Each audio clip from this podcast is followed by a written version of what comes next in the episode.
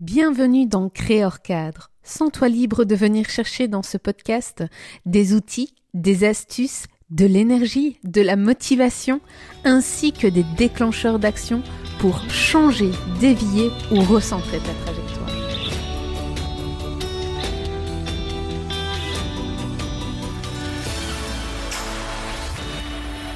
Bonjour Vincent Soumois, merci beaucoup euh, d'avoir accepté l'interview ici euh, pour le podcast Créer hors cadre, le changement d'environnement.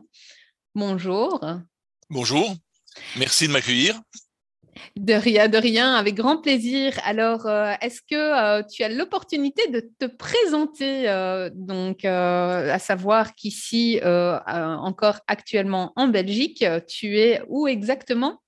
Alors moi je suis donc je suis Vincent Soumois, je suis à Montréal depuis euh, un peu plus de dix ans maintenant. Euh, j'ai une formation de, de, physicien à la base et je travaille dans la simulation numérique et un petit peu dans, dans le, tout, ce qui va être euh, site web et e-commerce depuis, depuis la pandémie. Voilà, je suis venu ici en famille il y a, il y a 11 ans et je suis maintenant mon propre entrepreneur. J'ai deux, deux sociétés ici à, ici à Montréal. Je suis belge d'origine et également français par, par mariage. Génial. Déjà, ici, euh, deux nationalités. La troisième a décroché euh, ici au Canada, exactement au Québec. Tout à fait. J'en suis, plus très loin. Je pourrais la demander. Je ne l'ai pas encore fait parce qu'on va le faire en famille. Ça sera plus facile. Magnifique. Alors, ben, je t'ai invité ici sur ce podcast pour euh, justement euh, te poser des questions sur ton parcours euh, d'immigration, de partir, ben, si j'ai bien compris, belge, tu es parti en France et de la France, tu es parti au Québec. le pourquoi, le déclencheur exact d'avoir changé de vie, de continent? Alors, au départ, je voulais simplement changer de métier. J'avais un, pardon, de changer d'employeur. J'avais un employeur euh, vers les années 2011-2012. Je voulais changer pour diverses raisons. Donc j'ai euh, postulé sur différents postes. Euh, comme j'ai un parcours un peu un peu particulier, j'ai juste envoyé cinq CV. J'ai eu trois propositions fermes. Une d'entre elles était en région parisienne, une était sur Bruxelles et la troisième était sur sur Montréal. Celle de la région parisienne était un peu différente, donc je m'intéressais moins. Et donc j'ai hésité entre la, la, proposition sur Bruxelles et la proposition sur Montréal. Et puis on en a décidé en famille que bah, pourquoi pas Montréal. Et donc je suis venu euh, répondre à cette, à cette offre d'emploi sur Montréal, donc avec un permis fermé lié à cet emploi sur, sur Montréal. Super. Et alors, au niveau de ta famille, comment ça s'est déroulé pour que ceux-ci puissent te suivre euh, à Montréal?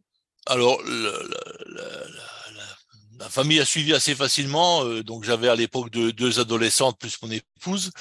Euh, mon épouse pouvait faire son métier à peu près où elle voulait, donc elle n'a pas posé de problème. Elle est, pianiste professionnelle, donc euh, ça changeait pas beaucoup de changer de continent. Donc elle, elle m'a suivi. Et les filles, on leur a posé la question, voir si elles préféraient euh, venir à Montréal ou aller sur Bruxelles. Et je me rappelle d'une anecdote de l'époque, j'aurais dit, mais si vous êtes sur Bruxelles, vous pourrez aller tous les week-ends chez mamie. Elle a dit, oui, mais si on est à Montréal, on peut aller tous les week-ends à New York. Voilà. Donc c'est ce qui a fait la, la différence de choix. Excellent. Comme quoi, elle savait déjà ce qu'elle voulait à l'époque. Tout à fait. Mais elle, n'aurait aucune des deux ne, regrette au bout de dix ans d'avoir fait leur choix. Elles ont pu faire des choses ici qu'elles n'auraient pas pu faire en, restant en Europe, en restant. À l'époque, j'habitais en région parisienne. Elles n'auraient pu faire en, restant en région, en région parisienne. C'est sûr. Et avant d'arriver justement sur le territoire euh, québécois, euh, quelles ont été tes difficultés au niveau de tes démarches? J'ai eu très peu de difficultés parce qu'à partir du moment où euh, je répondais à une offre euh, d'emploi, donc en fait j'avais j'avais moi-même postulé chez dans cette société-là que je connaissais déjà un petit peu, et euh, donc ça ça date de, de, de janvier 2012. J'avais postulé en janvier 2012 et m'avait répondu non merci, j'avais vu le poste, nous ne sommes pas intéressés par votre candidature. Bon, c'est tout. Et puis après, ils m'ont recontacté en, en avril en disant, demandant s'il était toujours en recherche d'emploi, etc. Je dis oui, mais vous m'avez répondu en mars, en janvier, ce qu'il en était. Il dit oui, mais le problème, c'est que on pouvait pas vous accepter parce que vous alliez être sous les ordres de quelqu'un qui avait moins d'expérience et moins de compétences que vous, et on sentait que ça allait poser problème. Je dis oui, et qu'est-ce qui a changé? Ben il est parti, donc maintenant on cherche quelqu'un pour le pour le remplacer. Donc ça, ça m'a permis de prendre le poste. Donc ça, ça s'est passé en avril. Euh, je suis venu tout de suite, j'ai proposé, j'avais des, des miles disponibles, donc j'ai proposé de venir euh, en entretien. Donc ils m'ont accueilli ici tout un tout un week-end. Euh, on a fait des entretiens le samedi et le dimanche. Euh, et à la suite des entretiens, euh, j'ai pris la décision. Enfin, le lundi, j'avais même rendez-vous à Bruxelles chez l'autre l'autre emploi potentiel, et donc j'ai pris la décision. Donc ça s'est décidé en mai. Euh, eux ont fait les démarches pour que j'ai mon, mon, CAQ, donc le certificat d'acceptation du, du, Québec, parce qu'il y avait des démarches à faire de l'employeur. Et une fois que je l'ai reçu, j'ai demandé moi-même mes, euh, mes permis euh, de travail et on est on a emménagé, on est arrivé vers le 15 août. Donc euh, voilà, donc ça a pris simplement juste quelques mois et pas de grosses difficultés. Euh, J'avais juste des, des, documents à, à, renvoyer. Ça a plus été s'organiser pour le déménagement complet puisqu'on on emménageait, il fallait mettre tous les euh, tous les meubles, etc. sur le sur le bateau, voilà. Mais euh, bon, pour le reste, euh, ça j'ai pas eu, contrairement à d'autres, des grosses difficultés administratives pour pour venir. C'est intéressant, euh, tu expliquais euh, que tu avais été euh, justement faire ton déménagement, donc tu as pris toutes tes affaires et tu les as mis sur le bateau. Oui. Est-ce que tu étais propriétaire et, et, où est-ce que tu étais locataire? Quelles ont été ces démarches pour que ben, tout puisse se goupiller entre justement ben, le territoire où tu étais en Europe et le territoire québécois? Alors j'étais propriétaire et donc ça j'ai pu assez rapidement mettre en mettre en vente en région parisienne. Ça, j'ai pas eu trop de pas eu trop de problèmes. Et au niveau d'ici, j'ai cherché, là je suis en location, je suis toujours dans, dans, la même location parce que le Québec est plus euh, loueur que le que l'Europe. On loue, loue, beaucoup ici, les gens changent beaucoup. Moi j'ai pas changé, je suis dans un quartier qui est pas trop mal. Euh, et ça j'ai trouvé par par internet depuis le depuis Paris. Euh, ma femme avait cherché depuis quelques temps, et puis moi un jour je suis tombé sur une annonce qui était très intéressante. J'ai pris contact, ma femme travaillait, c'était un soir, ma femme travaillait, et euh, euh, ça me paraissait bien. Donc dès qu'elle est rentrée, avec le décalage horaire, il devait être 10 heures pour elle, 22 heures pour nous à Paris. Je lui dis, j'ai trouvé quelque chose de bien. Elle me dit, on verra ça demain. Je dis, non, je pense que si on le veut, il faut qu'on dise ce quoi là. Et j'ai répondu oui tout de suite. Et le gars m'a dit, j'avais bien fait. Il y avait déjà trois autres personnes qui étaient dessus pour, euh, pour reprendre la location. Donc voilà. C'est une location qu'on a eue en, à la, à la mi-juin. Donc elle est restée deux mois vide. Mais euh, j'ai préféré euh, assurer les, les, choses. Donc voilà. Donc je l'ai pris euh, dès le, dès, dès, la fin juin pour, euh, et on est venu début juillet, qui est passé quelques jours pour euh, pour repérer un peu les lieux, emménager, etc. Voilà, c'est là qu'on a récupéré les, clés début euh, début juillet, mais on a emménagé que euh, à, mi-août et même qu'à la fin août, parce que quand on est arrivé en août en famille, on est arrivé avec nos bagages, mais on n'avait rien. Les meubles sont arrivés une dizaine de jours après, donc on a on s'était mis dans un meublé quelques quelques jours avant avant l'arrivée des meubles. Et par rapport justement à cette prise en charge, est-ce que c'est ton employeur qui a pris en charge le déménagement ou est-ce que c'est toi non, qui non, as dû... Non, non, euh, c'est l'employeur après s'est occupé de la partie euh, euh démarches administratives du CAQ, mais je me suis occupé du, je me suis occupé du reste. Ok, je donc euh, au niveau euh, de la prise en charge financière euh, par rapport au déménagement des meubles et tout ça, ça c'est toi qui as pris en charge. C'est moi qui ai pris en charge. Oui, c'est moi qui ai pris en charge. Okay. Alors je sais que je vois souvent passer des, des demandes. Les, euh, les gens disent qu'est-ce que vous conseillez quel mieux pour ceux qui veulent emménager ici?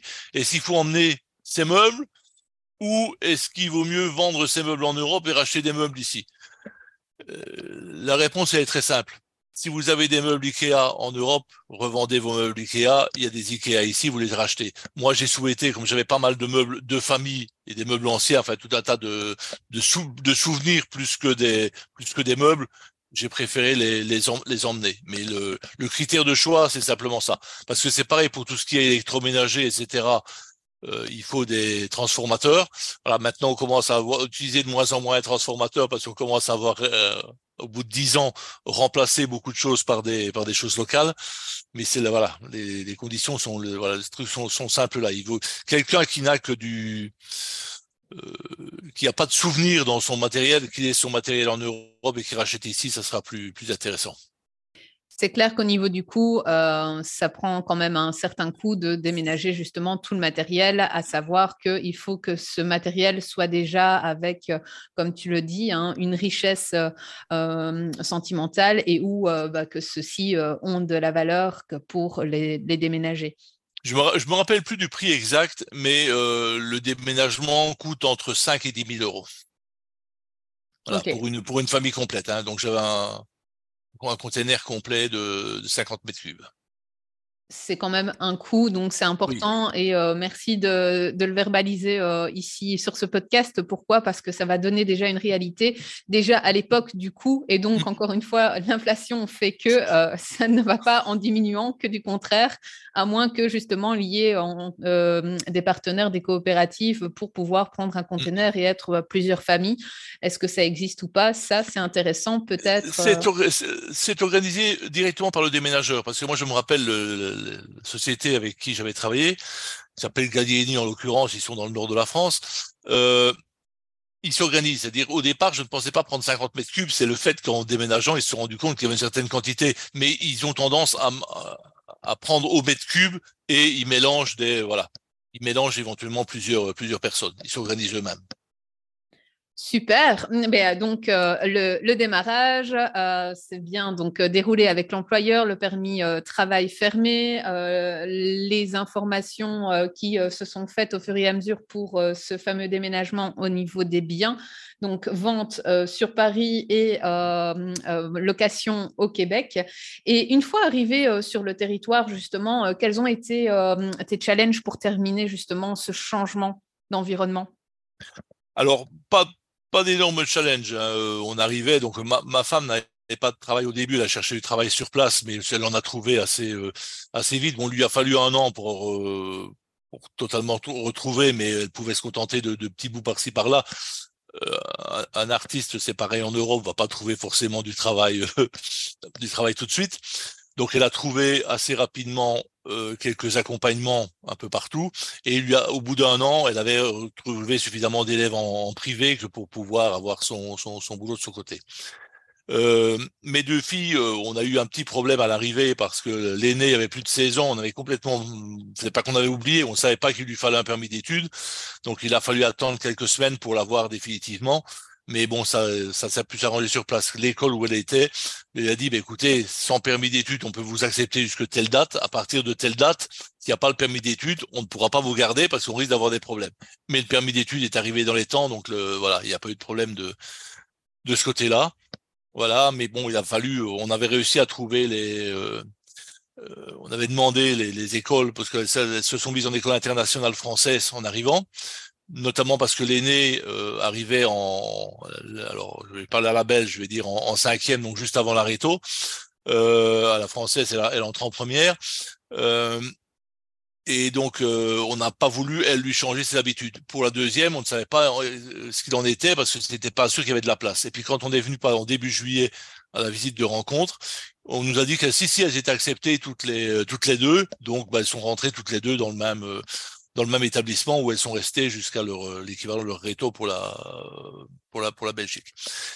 Et les gens nous disent aussi parfois, tiens, est-ce que c'est mieux de les mettre dans des écoles québécoises ou de les mettre dans des écoles internationales? Nous, on avait fait le choix de l'international parce que l'aîné était en fin de scolarité, donc on voulait pas perturber le, le changement. J'aurais tendance à dire que ça dépend de l'âge des enfants et ça dépend de la volonté des gens. Si les gens veulent rester ici plusieurs années, ou rester de manière définitive, allez vous installer dans le système québécois qui est très bien, il est différent. Voilà. Si par contre vous savez que vous n'allez rester qu'un an ou deux, rester dans le système international, ça sera plus facile pour repasser dans un système international ailleurs, voilà, qu'après. Mais le système québécois est très très bien ici. Nous, on a eu des contacts depuis avec euh, des, des, différents. Le système d'enseignement est nettement très bon ici. Et l'école internationale dans laquelle elles étaient était aussi très bien. Moi, j'ai eu l'occasion de participer en tant que délégué parent d'élèves. Euh, les professeurs connaissent leurs élèves. Il m'est arrivé, le système belge, ça remonte à trop longtemps pour que je sache comment ça se passait, mais le système français, même dans les bonnes écoles, euh, il m'est arrivé d'aller voir des profs qui ne savaient pas qui était ma fille quand euh, on allait à la réunion des parents d'élèves. Ah oui, euh, t'es es dans quelle classe, toi t'es qui? Voilà. Ici, non. Ici, tous les profs connaissent leurs élèves et savaient nous dire de mémoire ce qu'ils avaient répondu à la dernière interrogation. Voilà. Il y a un suivi beaucoup plus avancé des, euh, des élèves. Super. Et euh, justement, euh, par rapport à nos auditeurs qui nous écoutent euh, ici sur ce podcast, qu'est-ce que tu leur conseillerais par rapport aux démarches administratives du avant et sur le territoire?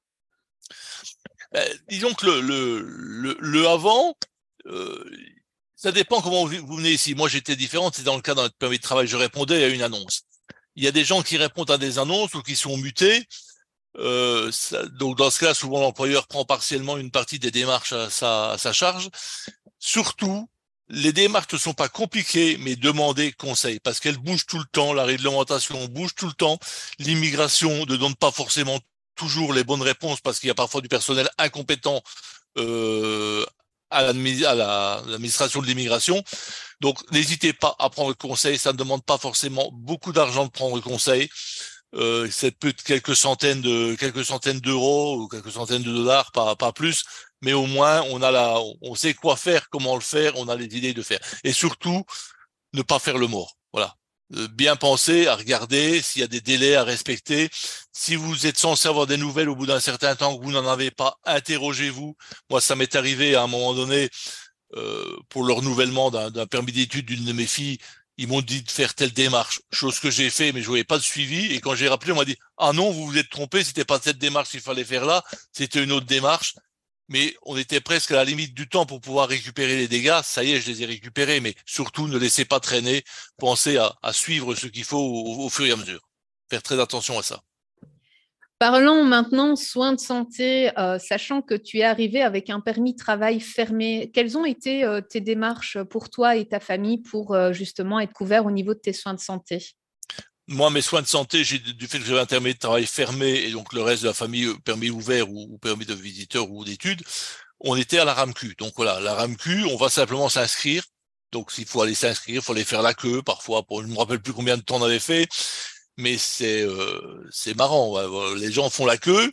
Si c'est l'heure de prendre le déjeuner pour la personne euh, qui est au guichet, elle ferme le guichet, elle mange derrière, elle rouvre le guichet après.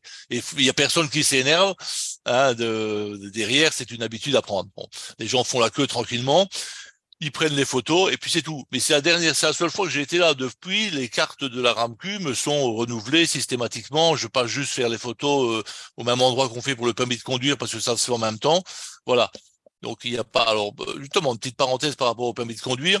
Surtout, même s'il y a un délai de six mois pour euh, l'obligation de changer de permis si on si on vient immigrer ici, faites-le comme la première chose que vous faites. Il va falloir quelques semaines pour avoir le rendez-vous, mais vous allez avoir un permis de conduire québécois tout de suite. Et l'avantage, c'est que quand on vous demandera une pièce d'identité, vous sortirez votre permis de conduire québécois et on considérera que c'est une pièce d'identité. Vous ne sortirez pas votre passeport avec un permis de travail dedans ou ce genre de choses. On verra, ah, ça compte des étrangers qui sont ici en situation temporaire. Ayez votre carte de la RAMQ et votre permis de, de, conduire. Ce sont des cartes locales et les gens diront, ah, c'est un local. Donc voilà, ça c'est quelque chose qui, l'attitude des gens change beaucoup en fonction des pièces d'identité qu'on présente. Voilà, donc ça c'est un truc à faire attention. Mais une fois qu'on est à la RAMQ, tout se passe euh, voilà sans, sans, aucune difficulté, c'est tout est automatique. Génial, merci beaucoup pour toutes ces infos. Et euh, justement, on a parlé par, euh, permis de conduire, c'est intéressant. Euh, quelle est la démarche à faire avant d'aller justement changer ce fameux permis de conduire qui, avec la Belgique et la France, il y a pas mal d'ententes, d'où le fait que c'est assez rapide.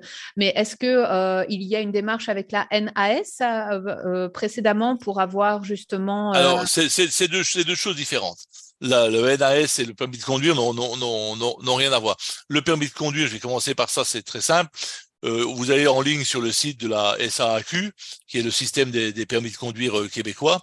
Vous prenez un rendez-vous pour changer de permis de conduire. On vous, donnera un rendez-vous. Vous allez sur place avec les deux, tout un tas de documents. Il y a une liste de documents. Il y a faut le permis. Il y a peut-être deux, trois, deux, trois papiers nécessaires. Je me rappelle plus parce que ça fait longtemps. Euh, et puis sur place, vous, on vous change votre permis. Vous allez avoir un permis temporaire et puis vous recevez le permis définitif quelques semaines après. Et le coût est assez, euh, enfin, euh, à peu près ce qu'on paye tous les tous les c'est-à-dire on paye environ 80 80 dollars par an, sauf si on est un mauvais conducteur. Voilà. Et en plus, depuis deux ans, ils nous font une, une démarche. Je le sais parce que je j'ai fait le mien ce matin.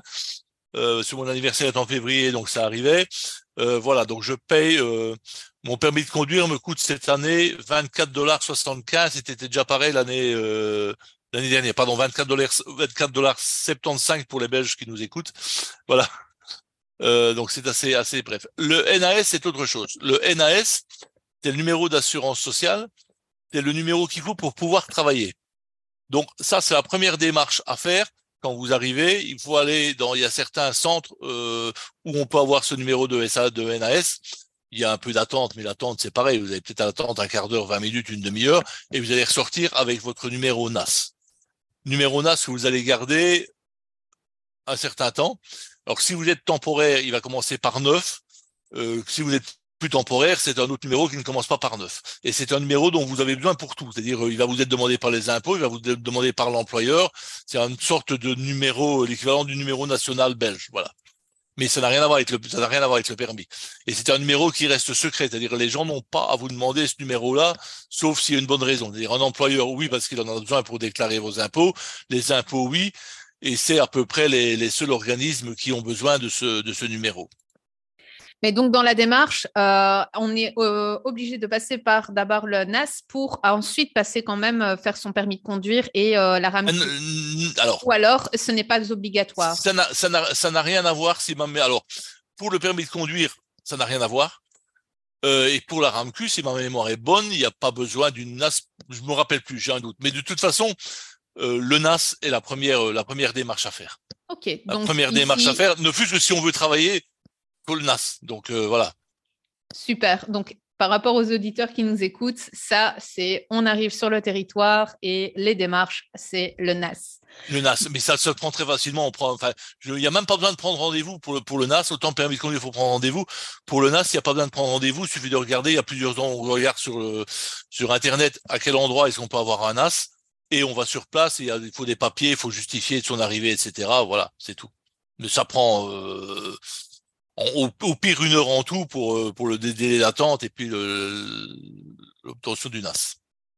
Et on l'a tout de suite. Si ma mémoire est bonne, on l'a tout de suite. Donc, euh. C'est parfait, ça. On a des choses euh, rapidement euh, sur le territoire québécois. La démarche, au final, quand on a les informations, peuvent être fluides et rapides. Donc, ce qui veut dire que, euh, en étant expat, bah, on a cette opportunité ici maintenant de faire un petit arrêt sur image, de regarder derrière son épaule et en ayant tout ce parcours avec ben, déjà de l'expérience professionnelle permis fermé, euh, le côté où euh, tu as aussi eu l'occasion d'ouvrir euh, ta boîte à l'international, etc. Donc un parcours quand même assez varié et expérimenté.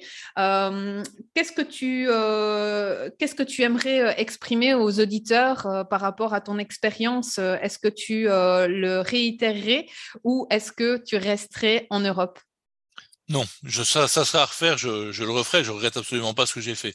Et la, la, façon de faire ici est totalement différente. Alors, il faut parfois qu'on fasse les choses soi-même, c'est-à-dire que bon, il faut se mettre éventuellement en indépendant si on veut, ou mais on a des facilités pour le faire totalement différentes. Euh, moi, j'ai créé deux sociétés, mais ma femme en a créé une et ma fille aussi, euh, une de mes filles aussi, et ça se fait très facilement. C'est-à-dire éventuellement en cas de ma femme, il n'y a besoin de rien faire puisque la société, elle porte son nom. Donc c'est une société qui porte le, nom de, la personne qui la, qui la maintient. Il n'y a rien à faire. On a le, bien sûr, il faut déclarer ses impôts, mais on a le droit de faire des factures, etc. Il n'y a pas besoin de, de se déclarer à ceci ou de se déclarer à cela. Euh, on peut le faire si on le déclarait. Si on, moi, une, de mes deux sociétés, je celle de ma fille, c'est pareil, on les a simplement déclarées. Euh, donc on a un numéro de, société. Ça se fait en cinq minutes sur Internet. C'est très facile. Après, moi, j'ai créé ma propre société euh, par action, où là, j'ai plusieurs actionnaires, etc. Et cette société-là, là, j'ai demandé de l'aide d'un de cabinet d'avocat pour le pour le faire, pour que ce soit fait vraiment dans les règles, avec tout enregistré, etc. pour l'équivalent de la TVA. Donc ici c'est la, TPS et la TVQ. Et ça m'a coûté, euh, si ma mémoire est bonne, environ environ 1000 dollars à l'époque. Ça remonte à il y a 8 ans. Et pour dollars, tout a été fait. Donc c'est pas non plus des prix excessifs. Et la grande différence, je me rappelle avoir demandé au, au comptable au départ, mais comment je fais? Je me prends un salaire, je prends des dividendes. Il me dit, attends, attends qu'on fasse le premier bilan, on verra ce que ça donnerait, on en choisira. Alors, je, ne me rappelle plus très bien comment fonctionne la, fiscalité belge, etc., parce que j'ai moins connu, mais je vois rien côté français. Si vous créez une société en France, dès le départ, même si vous n'avez pas de chiffre d'affaires, vous allez devoir payer toute une série de taxes, toute une série de droits d'enregistrement, etc. Ici, c'est pas le cas. Ici, vous, ben, vous créez une société et vous faites pas de chiffre d'affaires, ben, l'État ne vous demande rien. Voilà, c'est tout. Et euh, quelles sont les démarches via le euh, donc Internet euh, Tu as exprimé, ça se fait via Internet Oui, il y, a un site, Internet sur lequel on, on met son nom, ses coordonnées, ce qu'on veut faire, etc. Il y a tout un tas de choses à remplir. Ça prend 5, 5, ou 10 minutes de remplir le, site Internet pour avoir le numéro. C'est un peu plus compliqué si on a besoin d'un numéro de l'équivalent de la TVA, donc le TPS-TVQ. Alors, alors ça, on n'est pas obligé de le faire la réglementation, il faut qu'on, enfin, on, pardon, c'est dans l'autre sens. On est obligé de le faire si sur un trimestre on dépasse les 27 euh, ou 30 000, j'ai plus le chiffre exact, mais environ environ 30 000 dollars sur un trimestre. Si on dépasse ces 30 000 dollars sur un trimestre, on est obligé de faire de la TVS, de, TPS TVQ, et à partir de ce moment-là, on doit le faire tout le temps. Si on est en dessous, il n'y a pas de problème, on a besoin de rien faire, on a juste à, en fin d'année, déclarer, euh, euh, déclarer ses revenus euh, et, et, être imposable, être imposable dessus. Super. Ben, merci pour toutes ces informations et ça sera peut-être justement euh, un sujet plus approfondi au niveau euh, du podcast concernant l'entrepreneuriat et euh, ben, ce parcours quand même qui peut être parfois déroutant pour certains parce qu'il y a l'inconnu et de passer justement d'un continent à un autre, ben, c'est aussi les législations qui sont différentes pour pouvoir se mettre en tant qu'entrepreneur et de créer sa société et surtout de pouvoir élargir euh, à ce niveau international, que ça soit mondial et ou francophone. Euh, par rapport justement donc euh, à ce parcours, les auditeurs là ici aimeraient vraiment prendre certaines informations concernant justement les démarches administratives. On parlait de conseils. si tu avais justement à exprimer que ben voilà, on arrive, soit on est en Belgique ou en France, on décide de partir euh, sur le continent euh, canadien et plus précisément au Québec. Euh, est-ce que celui-ci devrait investir de l'argent dans un accompagnement, donc conseil pour être dirigé vers les bonnes infos directement? Ou alors est-ce que tu lui dirais de garder cet argent comme un argent de poche pour arriver sur le territoire québécois? Alors non, alors moi moi je suis arrivé avec un permis fermé donc c'était différent. Mais j'ai demandé ma résidence permanente quelques années d'après, et c'est pour demander ma résidence permanente que j'ai pris un accompagnement. Les législations changent très souvent. Donc, c'est pas très coûteux de demander un accompagnement. Les accompagnements coûtent quelques, quelques centaines de, de dollars ou d'euros c'est assez faible. On, fait le travail soi-même, mais on a au moins un, professionnel qui dit attention, il faut faire ceci, attention, il faut faire cela, et qui suit que c'est fait dans les règles et qui suit un peu les, différentes directives. Bien sûr, si on le souhaite, on peut avoir un service tout compris où c'est le professionnel qui va tout gérer, mais les budgets ne sont pas les ne sont pas forcément les, les mêmes. On, rajoute facilement un, zéro à la facture, mais euh, je pense que ça ne vaut pas le coup de se priver de, cette prestation qui n'est pas trop onéreuse parce que enfin, il y a un coût d'immigration malgré tout parce que le fait de faire les démarches vis-à-vis de, de l'État québécois ou canadien, il y a aussi quelques centaines de, dollars euh, par personne à payer. Mais euh, c'est pas négligeable parce que la, la législation change tout le temps et c'est mieux d'être d'être suivi. Déjà, ça évite aussi euh, donc euh, de perdre du temps, de l'énergie et aussi de l'argent qui pourrait être justement euh, octroyé à d'autres systèmes qui sont bah, parfois frauduleux et dont on n'en a pas connaissance aussi. Il y, en a, il y en a beaucoup. Je vois parfois des, personnes qui mettent sur les, les, réseaux sociaux ou ailleurs Ah, tiens, qu'est-ce que vous pensez de cette telle agence, etc. Ils me demandent autant pour me trouver. Je dis non, ça voilà. Il y a énormément d'arnaques. Voilà. Déjà, quand une société se dit spécialiste et que vous voyez que son siège social se trouve en Roumanie euh, ou au Maroc ou en Tunisie, il y a peut-être des questions à se poser. Mais bon, et c'est pas très difficile de savoir. Euh, le, système québécois et canadien est plus privé et confidentiel que le système français. En France, vous avez euh, tous les dirigeants, toutes les sociétés, tous les chiffres d'affaires, c'est public. On peut trouver ça sur Internet. Ici, ce l'est moins, mais on peut au moins savoir si la société existe, si son siège social correspond bien à l'adresse qui est indiquée sur un site internet. On peut mettre tout ce qu'on veut sur des sur des sites internet. Je connais des gens qui ont des sites internet à des adresses qui ne sont plus bonnes, mais euh, euh, ce site-là, ce sont les sites gouvernementaux qui vous permettent de vérifier que les sociétés existent bien et euh, qu'elles sont aux bonnes adresses et que c'est quelque chose de suivi. Un grand merci Vincent pour euh, voilà cette interview euh, et euh, cette richesse au niveau des informations, de ton expérience et aussi ben, voilà de tous ces aspects administratifs de changement de continent qui sont ben, surtout pas à négliger. ben voilà, en tout cas le côté créé hors cadre suit son cours en tant que conseillère en changement de l'environnement. Merci pour justement avoir aussi développé certains aspects euh, concernant l'entrepreneuriat dont euh, on se fera justement euh, encore un, échange spécifique. Mais je te souhaite un bon parcours pour la suite et au plaisir de pouvoir continuer ces échanges sur ben, le groupe que tu, que tu travailles aussi au niveau de l'immigration. Est-ce que ce nom, tu serais nous le partager? Oui, il y, a deux, choses. Donc ici, à la fois, je suis le président de la Société belge de bienfaisance, donc on aide les Belges au, Canada. Et indépendamment de ça, je suis un des administrateurs euh, du site euh, Facebook des Belges à Montréal.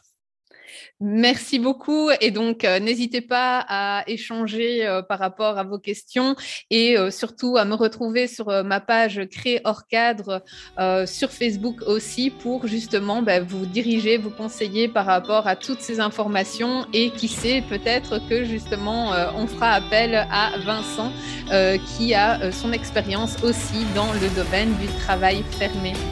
À bientôt.